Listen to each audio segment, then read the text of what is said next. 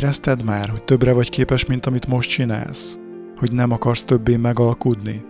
Hogy eleged van a másoknak való megfelelésből? Ha igen, akkor jó helyen jársz. A nevem Bolya Imre. A Karizma podcastet hallgatod. Célom, hogy rátalálja benned rejlő karizmára, hogy a legtöbbet tud kihozni az életedből. Magabiztosság, tudatosság, fejlődés. Kezdhetjük?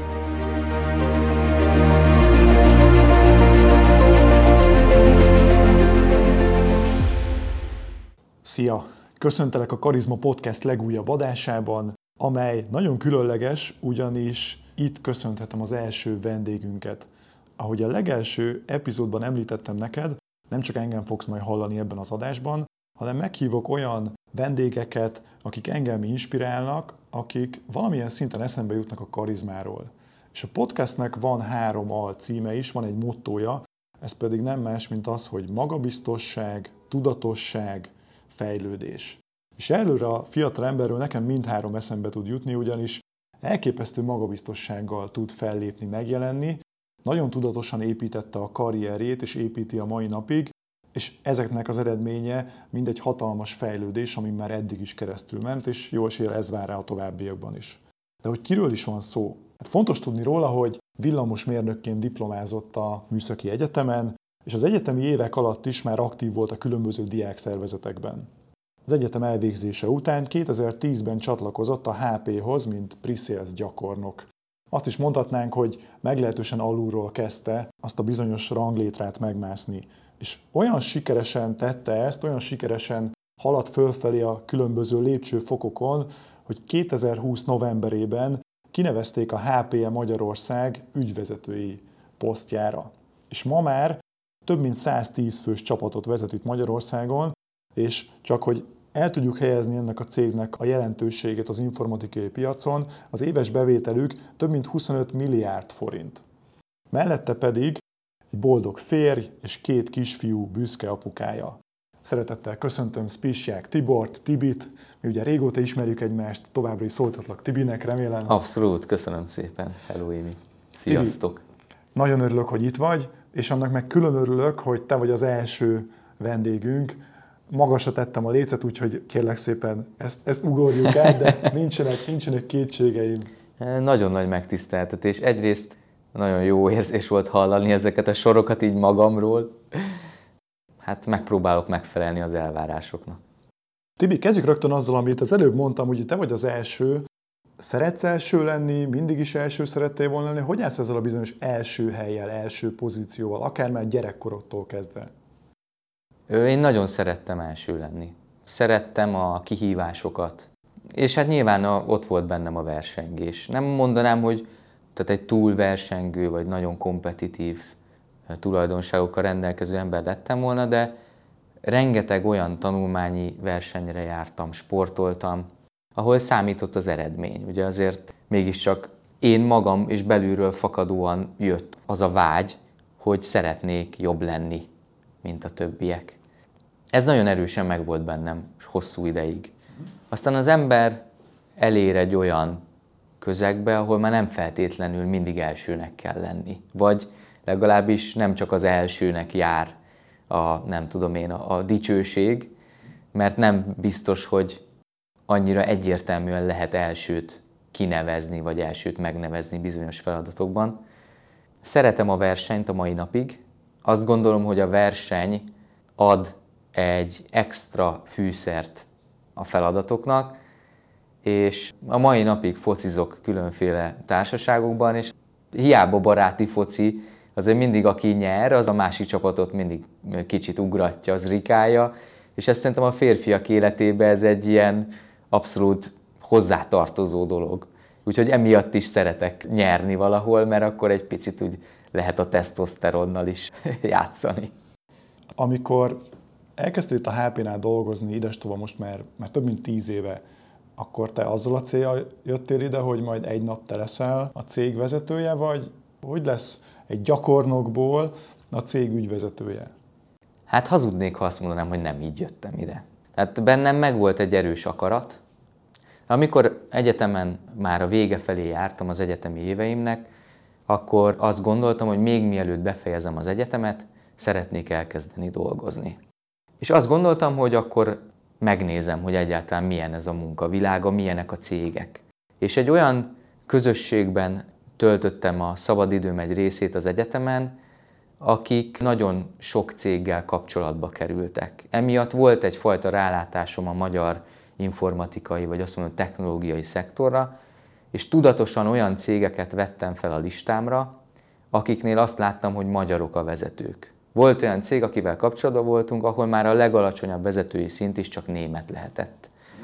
És bennem mindig is ugye volt motiváció, nem igazán szerettem gátakat szabni, ezért olyan céget kerestem, ahol lehetek akár vezető. És elkezdtem a HP-nál dolgozni, és emlékszem egy beszélgetésre még valahol a karrierem első évében, amikor arról beszélgettünk az akkori vezetőmmel, hogy mi lehet az én utam itt ebben a cégben. Nem voltam visszahúzódó, és azt mondtam, hogy én szeretnék itt ügyvezető lenni egy nap, és én hittem magamban az első naptól kezdve, hogy ezt el tudom érni, hogy miért, az nyilván egy másik kérdés, de most ebben szerintem ennél a kérdésnél nem menjünk bele. A lényeg a kérdésedre válaszolva, hogy igen, én az első pillanattól kezdve erre készültem, és ezt szerettem volna elérni. Engem azért érdekelne egy picit, hogy honnan jött ez a nagyon erős magadba vetett hit. Ezt otthonról hoztad, a családodtól kaptad, a környezetettől, az egyetemen érkezett ez meg hozzád, szóval honnan ez a nagyon erős önbizalom, magadba vetett hit? Hogy ennek van-e köze a genetikához, azt nem tudom, de valószínűleg ez egy családi dolog is. Az anyai oldalon a nagyapám is valamilyen vezetőként dolgozott, egy városi vezetésben dolgozott vezetőként, és a másik oldalon, apám oldaláról pedig ők hárman vannak testvérek, és mindhárman cégvezetőként dolgoznak. Igazából mind a hárman a saját cégükben, de hogy annyira hajtotta őket belülről valami, hogy nem voltak elégedettek azzal, hogy ők megálljanak valahol, nem mindig jobb ötleteik voltak, vagy többet kívántak, és én már az én eszemet úgy tudtam, hogy ők mindhárman, apám és a két nagybátyám is vezetőként vagy ügyvezetőként dolgoztak cégekben. Ugye napi szinten a beszélgetésekben ezek a problémák vagy ezek a gondolatok kerültek elő. Ez biztos, hogy, hogy valamilyen szinten meghatározta az én vágyaimat is. És a másik pedig, hogy az egyetemi éveim alatt dolgoztam diákszervezetekben, és ott is előbb-utóbb valamilyen vezető pozícióba kerültem. És ez azt gondolom, hogy valahol mégiscsak volt erre egy bizonyos adottságom, hiszen már ugye ott is vannak olyan felismerések, amikre az ember rájön, hogy jó érzés neki, amikor emberekkel foglalkozik, vagy jó érzés sikerre vinni egy-egy ötletet, egy-egy projektet, jó érzés kitalálni dolgokat, és aztán megvalósítani. És valahol innen, innen táplálkozott ez a dolog, hogy akkor én szerintem nekem ez úgy, úgy passzol. Volt-e valamilyen emlékezetes tantárgy az egyetemen, vagy valami, ami, ami nagyon meghatározta a későbbi karrieredet? Voltak impulzusok, amik értek. Volt egy olyan tantárgyunk, amit projektmenedzsmentnek hívtak, és akkor ott sokszor előjött az, hogy miben tehetséges valaki. Tehát mi az a terület, hogy lehet felismerni, hogy te abban tehetséges vagy. És akkor azt valahogy úgy azonosítottuk, hogy ha jól érzed magad abban, amit csinálsz, és mások azt mondják, hogy jók az eredmények. Körülbelül ez jelentheti azt, hogy te, te tehetséges vagy egy témában, és akkor én ezt magamba elraktároztam. És mivel úgy éreztem, te jól éreztem magam, mások meg azt mondták, hogy ezek egyébként jó dolgok, ezért azt gondoltam, hogy na, akkor nekem ez egy megfelelő pálya lehet. Mi történt még ezen a projektmenedzsment órán? Van egy közös sztorink, ami nekem nagyon beégett, amikor legelőször mesélt, szerintem a hallgatóknak is az érték lehet. Igen. Én alapvetően szeretem az ilyen mondásokat, idézeteket. Szerintem sokat hozzá tudnak tenni egy-egy embernek a gondolataihoz. Én magam is szeretem az elveimet tartani, és, és a mondásokat valahogy ehhez közel érzem. De ott ezen az ominózus kurzuson elhangzott egy mondat, amit én felírtam a füzetem elejére. És ez úgy hangzott, hogy a siker alapja az önbecsülés. Hát ez egy baromi erős mondás.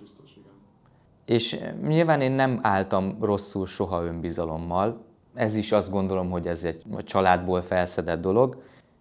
De hogy ez engem megerősített abban, hogy önbizalom nélkül és önmagad becsülése vagy önmagad elismerése nélkül nagyon nehéz az élet. És aztán elkezdtem egy olyan pályán mozogni, ami ugye alapvetően értékesítésről szól, és a mai napig, hogyha fiatalabbakkal beszélgetek, vagy egyszer-egyszer ért olyan megtiszteltetés, hogy meghívtak egyetemre előadni, sokszor kezdem azzal a, az előadást, hogy ki mennyire hisz magában. Mert hogyha te nem hiszel magadban, akkor hogy várhatod el másoktól, hogy higgyenek benned? Hogy fogod meggyőzni azt az embert, aki az asztal másik felén ül, hogy higgyen benned, hogy megvegye tőled azt a dolgot, amit éppen árulsz, vagy téged arra a pozícióra azt mondja, hogy na elhiszem, hogy te meg tudod csinálni. Az egész onnan indul, hogy te belül elhiszed. Önbecsülés. Ez egy kulcs. Tehát ha top három mondást kellene választani, szerintem ez, a siker alapja az önbecsülés, ez számomra biztos, hogy benne lenne. Mi lenne még a másik kettő a top háromban? Nehéz ügy, mert szeretem ezeket, és sokat olvasok, és akkor ugye elraktározom magamban. Most legújabban, ami nagyon megtetszett, az a, a Netflixen néztem egy sorozatot. Nem emlékszem pontosan a címére, de Playbook from Coaches, vagy valami hasonló. Igen, igen. Coaches Playbook for Life, talán ez a, ez a címe. Egy 5-6 részből álló kis mini sorozat, és nagy sikereket elért edzőket kérdeznek meg, hogy mik lennének azok a pontok, amiket kiemelnének az életükből. Van ott egy kosáredző, azt hiszem, hogy ez a legelső rész. Az egyik mondása nagyon megmaradt bennem, amit nem fogok tudni szó szerint idézni, de az a lényeg, hogy ha az életre úgy tekintünk, mint egy boxmérkőzés, vajon a győztes mennyi pofont kell, hogy kiálljon? Mert hogy mindenki rengeteg pofont kap egy ringben. Van, aki egyel többet bír ki, mint a másik. És az azt jelenti, hogy ő rengeteg pofont szedett be, és mindig felállt utána. És ez szerintem egy nagyon jó hasonlat. Mindig fognak érni ütések, és aztán az nyer a végén, aki feláll. A 101-ből is. És azért nyilván minnyájunkat érnek bizonyos kisebb, nagyobb ütések, és mindegyik után fel kell állni és menni tovább. Akkor ezek szerint téged is értek ütések? Abszolút. És azt gondolom, hogy ezek nem is olyan tudatos ütések, hogy az ember most káózik feltétlenül, de azért, amikor úgy bevisznek egy gyomrost, akkor megérzed. Lehet, hogy csak egy percig, de tény, hogy az emberbe hagy egy nyomot. Ez egy terület, amivel érdemes foglalkozni. Hogyan leszel rezisztens az ütésekre? Ez a második ilyen mondás, amit kiemelnék. A harmadik, ezt egyébként csak az Instagramot pörgetve láttam, és megtetszett szintén. Úgy szól, hogy ha le akarsz győzni, akkor tegnap kellett volna legyőznél, mert én minden nap csak egyre jobb leszek. Szerénytelenség ide-oda, azért ebbe is van szerintem valami. Vagy ad egyfajta olyan szemléletmódot, még akkor is, hogyha az ember nem feltétlenül mondogatja azt a bárkinek, hogy figyelj, sose tudsz legyőzni, mert nem feltétlenül vagyok ez a karakter. De maga a gondolatiság, hogy minden nap egyre jobb leszek, hogy elismerjem magamnak, hogy fejlődök, hogy javulok. Egyáltalán azt gondolom, hogy nekem még van hova fejlődnöm. Ez számomra egy nagyon szimpatikus dolog. Mostanában ez többször eszembe jut. Emlegetted itt a vezetést, hogy a családodban többen is vezetők voltak, és ahogy mondtam a podcast elején, amiatt is hívtalak, mert számomra egy, egy vezetői példakép vagy, aki viszonylag fiatalon lett vezető, és láthatóan nagyon sikeres, és benned meg lehet az a fajta az erős, hogy karizma, nem akarom, hogy elbízd magad. hogy van benned valami különleges kisugárzás, aminek alapja lehet az, az önbizalom is, amiről beszélünk. Szóval az a kérdésem, hogy vezetőként milyen gyomrosokat kellett már kezelned, vagy milyen gyomrosokból kellett fölállnod? Lehet, hogy egy picit máshonnan indítanám, és akkor utána onnan válaszolnék a kérdésedre. Szerintem vezetőnek lenni egy külön szakma. Én azt gondolom, hogy aki vezető, az nem főnök, mert, mert a hagyományos értelemben az emberek fejében a főnök az egy negatív asszociáció. Igen, a főnök mindig csak parancsolgat, türelmetlen, Igen. És egyébként is méri a főnök. Igen. Meg a főnököt utálni kell, mert ez egy benne van a köztudatban, hogy a főnököt csak utálni lehet. Pontosan, pontosan. de hogy azért a főnök meg is dolgozik érte, hogy utálják. Tehát nem, nem, hogy mondjam, ő nem egy szerencsétlen valaki, akit most éppen mindenki utál, hanem a főnök megdolgozik érte. Tehát vezetőnek nem azok az emberek a legideálisabbak, az én véleményem szerint, akik egy-egy területen kiemelkednek. Tehát a legjobb értékesítő nem feltétlenül lesz a legjobb értékesítési vagy kereskedelmi igazgató. Bizony, és ezt milyen sokan nem veszik figyelembe. És ugyanígy ez valószínűleg igaz lehet a legjobb raktárosra, nem feltétlenül lesz ő a legjobb logisztikai vezető. Én azt gondolom, hogy a vezetői létnek is vannak bizonyos karakterisztikái, és a vezetői feladatok mások, mint a nem vezetői feladatok. Nem jobbak, nem többek feltétlenül, de mások. Én ezzel sokat foglalkozom egyébként, hogy hogy lehet a vezetői készségeket fejleszteni. Vannak rá nagyon jó képzések, amiken én magam is részt vettem, és a mai napig részt veszek. Hogyha valami olyat látok, ami, ami hozzáad a, az én mostani eszköztáromhoz. Szóval azt gondolom, hogy onnan kiindul, vagy vezetőnek lenni más, ezért mások a gyomrosok, amiket kapsz. És sokszor egy vezetői lét, az ugye szokták mondani ezt a vezetői magányt. Azért nehéz, mert olyan problémákkal kell megküzdjél, amiket nagyon kevés emberrel beszélhetsz meg. Egy nagy szervezetben az a jó, hogy mindig van vezető. Tehát fölötted is van egy vezető, aki segít. Én a legnehezebbnek ezt látom, hogy olyan döntéseket kell meghozzál, esetenként olyan sorsok felett kell döntsél, amikről te nem teríthetsz kártyát. Nem viheted úgy ki a gondolataidat, hogy átgondoltam ezt a három szempontot, és ez alapján így döntöttem. Ettől függetlenül nagyon fontos kommunikálni, és megfelelően kommunikálni, és átláthatóan a dolgokat. De nekem valahol ezzel volt a legnehezebb megküzdeni az elején, hogy hogyan tudom a döntéseimet elfogadtatni úgy, hogy nem tudok minden hátteret bemutatni az embereknek. Egy másik dolog, ami eszembe jutott itt gyomrosok kapcsán, hogy viszonylag fiatalon lettél vezető, és az ügyvezetői poszt előtt kereskedelmi igazgató Igen. voltál. Hogyan kezelted azokat a helyzeteket, amikor nálad idősebb, akár rutinosabb, szeniorabb kollégákat kellett vezetned? Voltak ebből konfliktusok, nehézségek? Azért kérdezem, mert visszagondolok a saját karrieremre, többször belekerültem abba a helyzetbe, hogy egy olyan csapatot vezettem, ahol mindenki idősebb volt nálam, mindenkinek több tapasztalata volt, és mégis nekem kellett őket vezetni. És én abban hiszek, hogy ne a titulusunknál fogva vezessünk, hanem tegyünk azért, hogy ezt ki tudjuk érdemelni. Te hogyan küzdöttél meg ezekkel a szituációkkal? Nagyon egyetértek veled. Amikor megkaptam az első vezetői feladatomat, akkor még 20 éves voltam, és mindenki idősebb volt, mint én. Nyilván 20 éves fejjel nem is volt mögöttem az a tapasztalat, és hát én is kerestem saját magamat ebben az egészben. Nekem alapvetően van egy nagyon adaptív karakterem. Én tudok alkalmazkodni másokhoz. Nem akarom feltétlenül ráerőltetni az én akaratomat másokra, én inkább szemléletmódokról szeretek beszélgetni. Én azt gondolom, hogy nagyon szerencsés vagyok, mert ebben a cégben nagyon sok rátermett ember dolgozik. Végtelenül sok olyan emberrel dolgoztam, akik nagyon jól csinálták a munkájukat. Ők nem challenge engem, nem kezdtek ki engem azért, mert én fiatalabb vagyok, az a kulcsa, amit te is mondtál, hogy meg tudod-e mutatni, hogy neked mi az értéked. Hogy azok felé, a csapattagok felé, akiket te vezetsz, te mit tudsz addicionális dologként hozzátenni? Hogy tudod az ő munkáját segíteni? Mik azok a kommunikációs technikák, amikkel esetleg őt emberi szinten is ugye megpróbálod megérteni? Mindig az jut eszembe, amit te mondtál most itt egy perccel ezelőtt. Ha elfogadnak, minden rendben valahogy el kell magad fogadtatnod. Hogy hogyan fogadtatod el magad, ugye ez minden helyzetben más és más. Erre viszont megint csak tudatosan rá lehet készülni, hogy következetes vagy, hogy egyáltalán érdeklődő vagy, hogy nem egyirányú vagy. Ezek mind-mind olyan dolgok, amik, amik segítenek téged.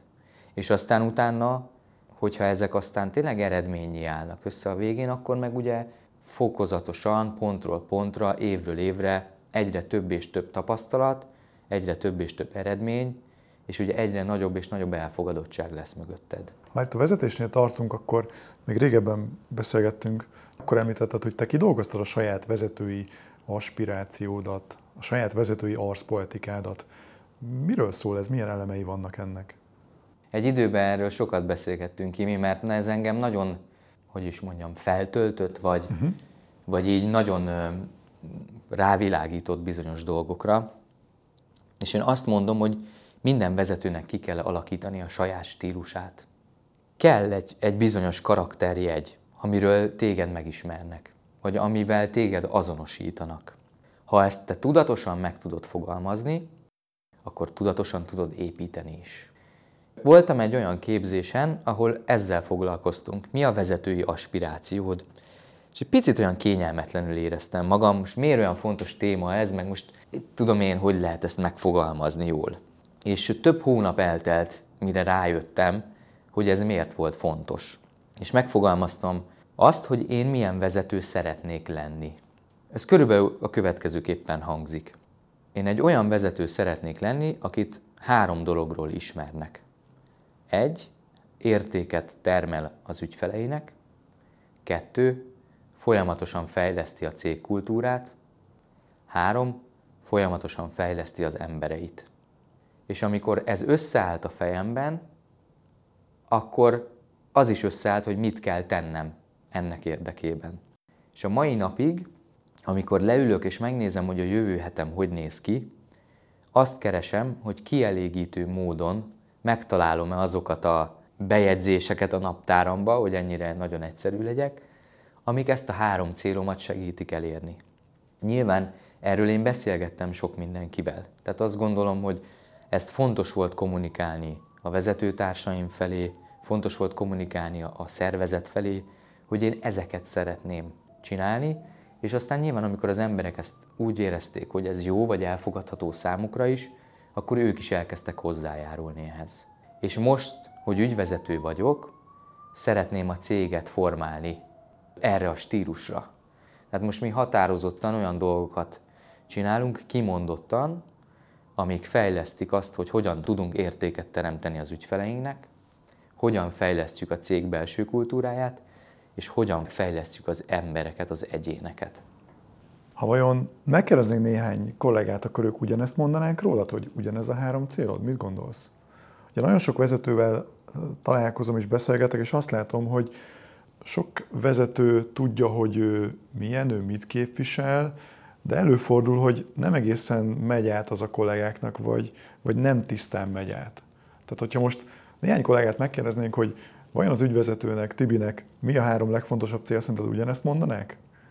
Nem biztos, hogy ugyanezt mondanák, azért, mert nyilván vannak olyan napi célok, vagy hogy mondjam, olyan napi tevékenységek, amik ezt elhomályosítják. Szerintem az nagyon fontos dolog, és ezt egy vezető, illetve cég vagy, vagy csapattagok kommunikációjában nagyon fontos felismerni, hogy azok a dolgok, amikkel te, mint vezető foglalkozol, gondolkozol rajta, kialakítasz valami álláspontot, és aztán megrajzolsz erre stratégiát, és kiviszed aztán a cég irányába, vagy az emberek felé, akkor ők nulla másodperce ismerik azokat a gondolataidat, amiket te lehet, hogy előtte hetekig vagy hónapokig forgattál magadban.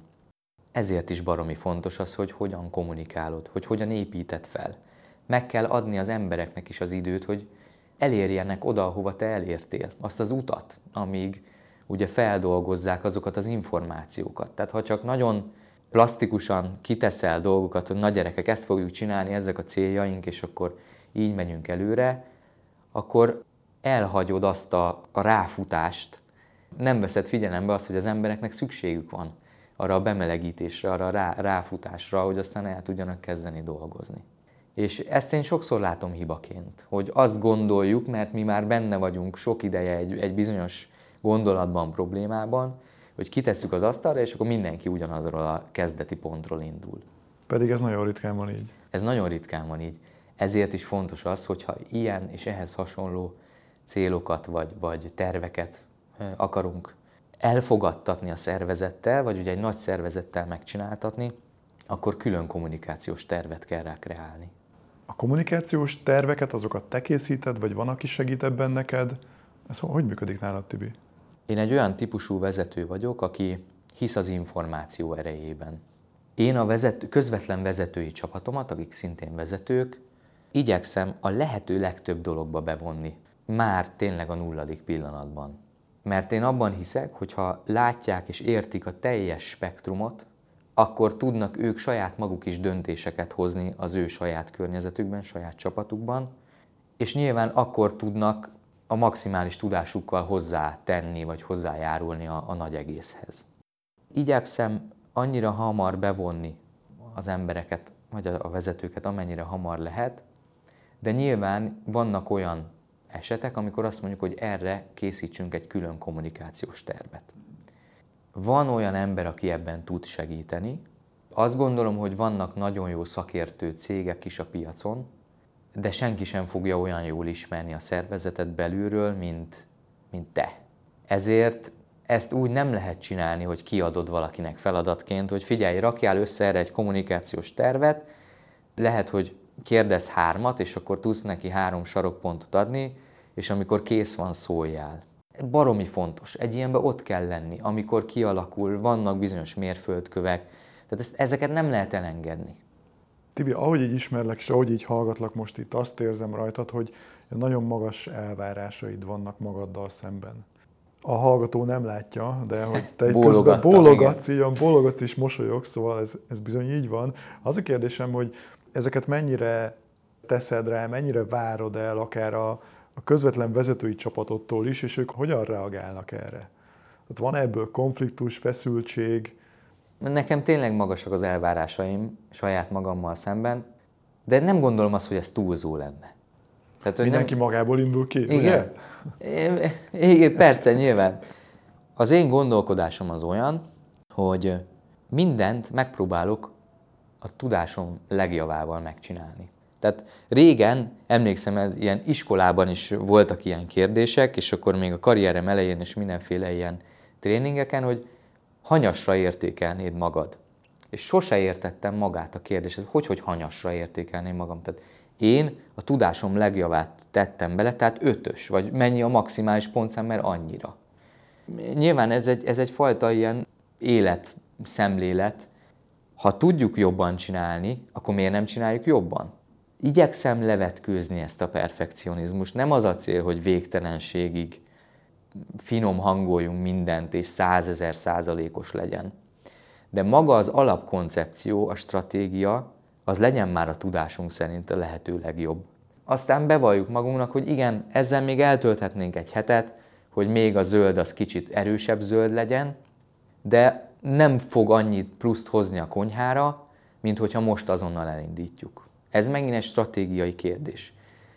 Vannak olyan dolgok, amiket érdemes elvinni a perfekt szintig, és vannak olyan dolgok, amiket minél hamarabb el kell kezdeni csinálni, hogy aztán megbizonyosodjunk arról, hogy milyen irányba kell fejlesztenünk a dolgokat.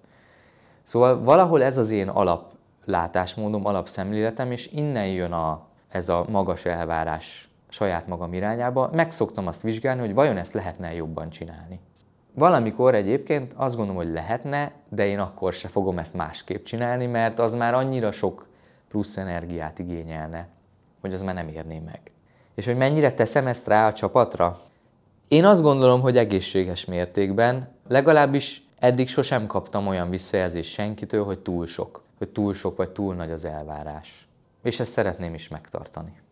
Nyilván ez is kellett ahhoz, hogy ne csak te egyedül juss el ide, hanem ezzel a csapattal együtt legyetek sikeresek itt a magyar piacon. Én nagyon hiszek a csapat erejében. Én világéletemben, csapatsportokban vettem részt gyerekkoromban is, meg aztán később is, és én, én emberek között érzem jól magam. És azt is szeretem, hogyha valami konszenzus van, vagy valamiben. És szeretem addig beszéltetni a csapatot, amíg ki nem jönnek a konfliktusok, az ellenérzések, és akkor azokról beszélgessünk. Próbáljuk meg megérteni egymást. Nem baj, hogyha valaki más gondolattal áll hozzá egy probléma iránt, hogyha nyitott arra, hogy meg legyen győzve egy másik nézőpontról, hogyha az jobb. Szóval én nagyon igyekszem egy ilyen, nem is, nem is igyekszem, ez nekem egy belső késztetés, hogy, hogy csapatban gondolkozzunk, csapatban kommunikáljunk, és aztán nyilván az elvárásokat is csapatként fogalmazzuk meg. Vezetőként már jó pár év van mögötted, és sok mindent láttál már. Azért biztos vagyok benne, hogy, hogy napi szinten azért merülnek föl kérdések, akár nehézségek is. Vezetőként mi az, ami, ami mostanában leginkább foglalkoztat, és amit meg tudsz osztani most itt velünk? Érdekes, mert azt gondolom, hogy egy vezetői pályafutásnak is nagyon jól leírható fejlődési vagy érettségi görbéje van. Ha egy évvel ezelőtt kérdeztél volna meg, akkor tök más dolgokat mondok, mint ma. Ma egy, egy olyan gondolat foglalkoztat, vagy egy olyan, problém, egy olyan kihívás, szeretnénk a cégünket kicsit transformálni. Picit másképp, meg picit más dolgokat csinálni, mint amit eddig, úgy, hogy közben megtartjuk azt is, amit eddig csináltunk. És ez egy nagyon olyan szempontból nehéz építkezés, hogy a kettősséget, tartsuk meg azt, amit eddig csináltunk, és közben találjunk ki, és építsünk ki egy új fogalmazást, egy új hozzáállást. Ez két különféle gondolkodást igényel.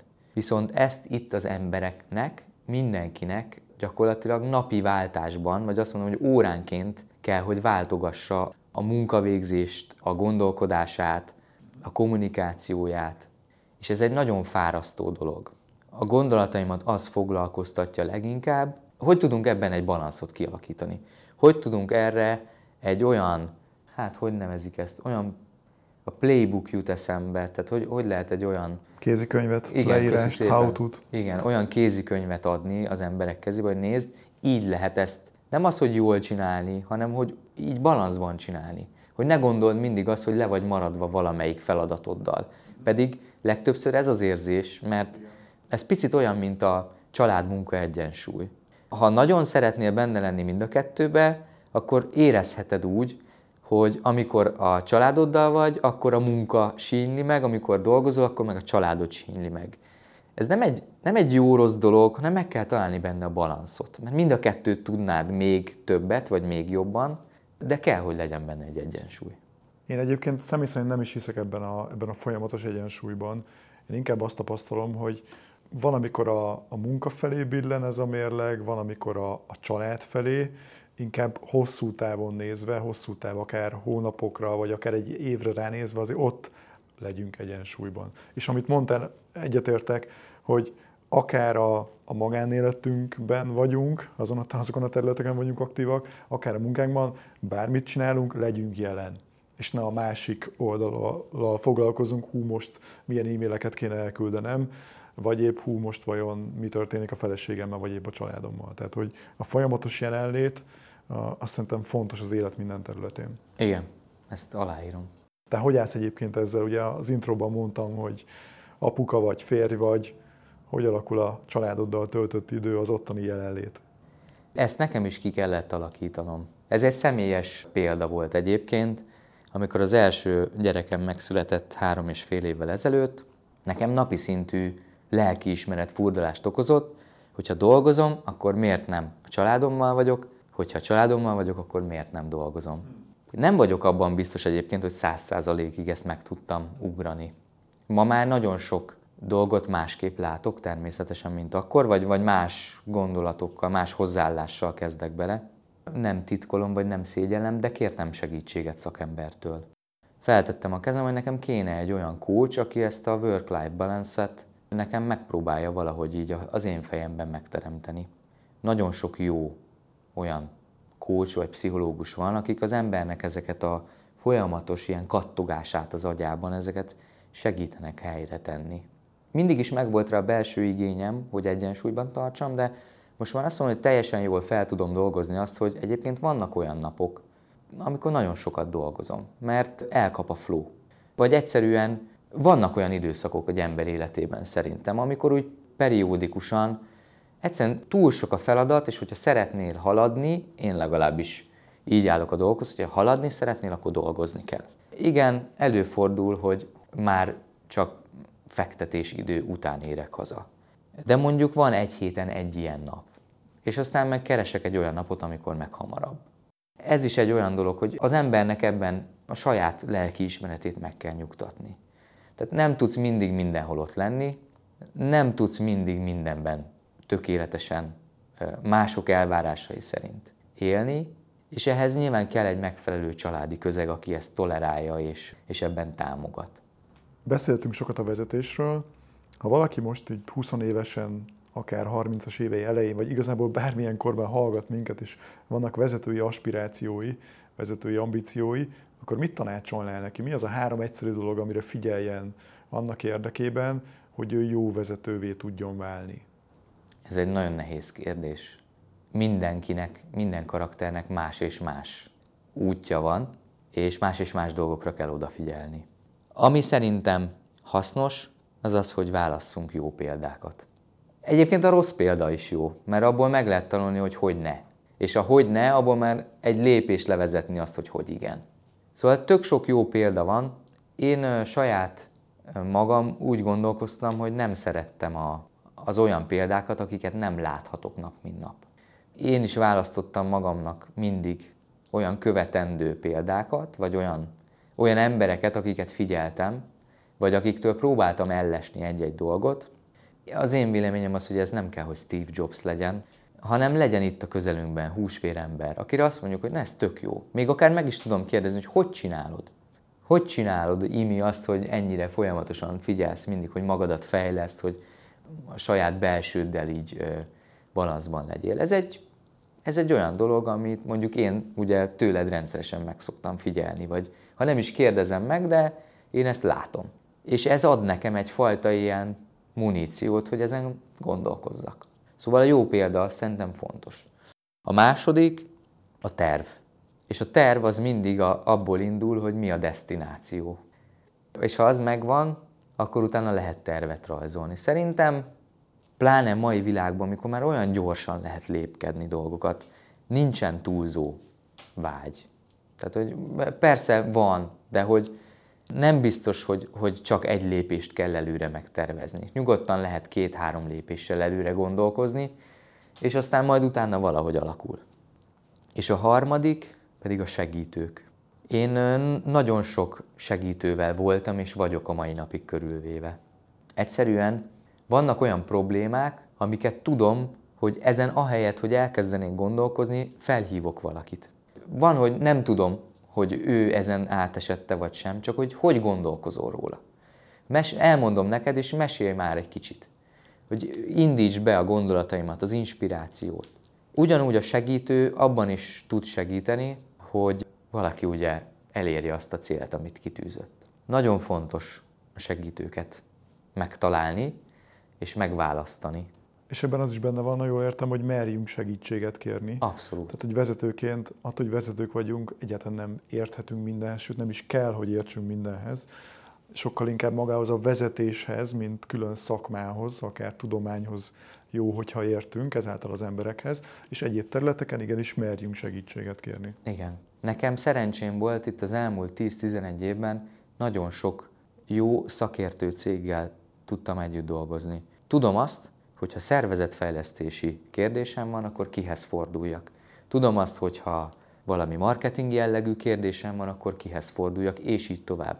Hogyha értékesítés jellegű kérdésem van, kihez forduljak. Kialakult egy olyan network, ez a segítőknek a networkje, akiket rendszeresen használok arra, hogy megkérdezem őket, feladatot adok nekik, vagy, vagy megbízást adok nekik, lehet egyedül küzdeni, csak nem érdemes, mert mindenki csapatba küzd. Utolsó előtti kérdésem, aztán lesz még egy meglepetés blokk, amit eddig nem is mondtam neked, Na, tehát felcsigáztál. Helyes, örülök neki. Szóval az a kérdésem, hogy vezetőként mi a következő cél? Neked milyen terved van most? Mi a következő destináció? Ugye én egy éve csinálom ezt a pozíciót, amit most csinálok, ebben még biztos, hogy van néhány év. Hogy ez most kettő, három vagy, vagy öt, hat, azt nem tudom megmondani. Én ebben szeretnék most master szintre eljutni. Ugye van egy, egy olyan álmom, hogy egy nagyon nagy szervezetet valami nagyon magasztos cél felé vezessek. Nem tudom, hogy mi a szervezet, meg nem tudom, hogy mi a cél. De valahogy én úgy gondolkozom, hogy az, amit most csinálok, az erre felkészít. Most éppen egy 110 fős szervezetet vezetek, ki tudja, lehet, hogy a következő lépés majd egy 300 fős szervezet lesz, vagy fene tudja, nem tudom. Vagy egy 500, vagy egy regionális, vagy ki tudja. De én erre is úgy tekintek, hogy ez egy felkészülés. Minden egyes lehetőségre, minden egyes kihívásra úgy tekintek, hogy ezzel én már megbirkóztam. Hogy ezzel meg most megbirkózok, és ez már menni fog. És nem tudom, hogy mi lesz az majd, az end destination a végén. Ugye azt gondolom, most vagyok 35 éves, most, ahogy látom, így azért 60 pár évesen még bőven nagyon nagy célokat lehet választani. Az amerikai elnök választás ugye tavaly megmutatta, tavaly, idén, nem is emlékszem, hogy mikor volt, de hogy 70 plusz éves emberek amerikai elnökké, igen, azt az aspirációt lőtték ki maguknak. Tehát mondjuk úgy, hogy azért még egy, egy 30-40 éven van. És akár még az is lehet, hogy nem csak először vagy vendég a Karizma Podcastben, hanem ki tudja pár év múlva egy másik nagyobb szervezet élén azért a magasztos célért küzdve, amit akkor magadra veszel, akkor lehet, hogy ismét beszélgetünk. Abszolút, abszolút benne van. Addig viszont még készültem neked néhány villámkérdéssel, és ezekre én most nem fogok reagálni, hanem egyszerűen csak meghallgatom, meghallgatjuk a válaszaidat, és tőled is azt kérem, hogy ami elsőre beugrik, azokat, ami a szíveden, az a szádó jelleggel. Próbáljuk meg. Jó? Na, az első, a podcast címéhez hűen, mi az első szó, ami beugrik a karizmáról? Vezető. Mit jelent számodra a siker? Boldogság. Mi lenne a TED előadásod üzenete? Hogyan legyél boldog? Mi volt életed eddigi legjobb befektetése? Amit saját magam fejlesztésébe fektettem. Mi az a hiba, amit leggyakrabban el szoktál követni? Lobbanékony vagyok. És mi az, ami igazán lázba hoz? Hú, hát ez a legnehezebb. A jó dolog, nem tudom, nagyon sok minden lázba tud hozni. Amikor azt érzem, hogy, hogy na, ez most tök jó volt. Vagy ez tök jó lesz. Vagy hogy van értelme. Vagy kihívás. Vagy nem tudom, én öröm. Vagy az emberekben érzem azt, hogy hú, ez most te tök jó volt, mert az emberek olyan happy lettek tőle. Sok dolog van. Szuper. Tibi, nagyon szépen köszönöm, hogy... Nagyon élveztem. Köszi mi a meghívást. Vendég voltál itt a Karizma Podcastben, ráadásul elsőként vezetői karizmáról beszélgethettünk, a vezetés nem csak elméletiről, hanem gyakorlatáról is, és sok sikert kívánok neked a terveidhez, a céljaidhoz, és ki tudja egyszer még lehet, hogy ebben a podcastban is találkozunk. Köszönöm szépen, Imi, hogyha az ezredik adásra meghívsz, mint visszatérő vendég, akkor én már nagyon boldog leszek. Az ezredik adásra előre most beírva. Köszi szépen. Sziasztok! És köszönöm szépen, hogy itt voltatok, köszönöm szépen, hogy itt voltál velünk, kedves hallgató. Hú, még a beszélgetés hatás alatt vagyok. Rengeteg dolgot raktároztam el, írtam föl, bizonyára benned is sok minden megragadt. Ami biztos, hogy lesz még a jövőben is ilyen adás, ahol inspiráló vendégeket hívok meg, akikkel tudok beszélgetni vezetésről, karizmáról, magabiztosságról, tudatosságról, fejlődésről, szóval nem ez volt az utolsó. És ami fontos, hogy kövess be minket az Apple Podcast-en, a Google Podcast-en, iratkozz fel a YouTube csatornánkra, ha Spotify-on hallgatsz minket, akkor ott is kövess be, és ahol tudsz, hagyj értékelést, mert ezáltal még több emberhez tud eljutni ez a podcast, aminek én nagyon-nagyon örülnék.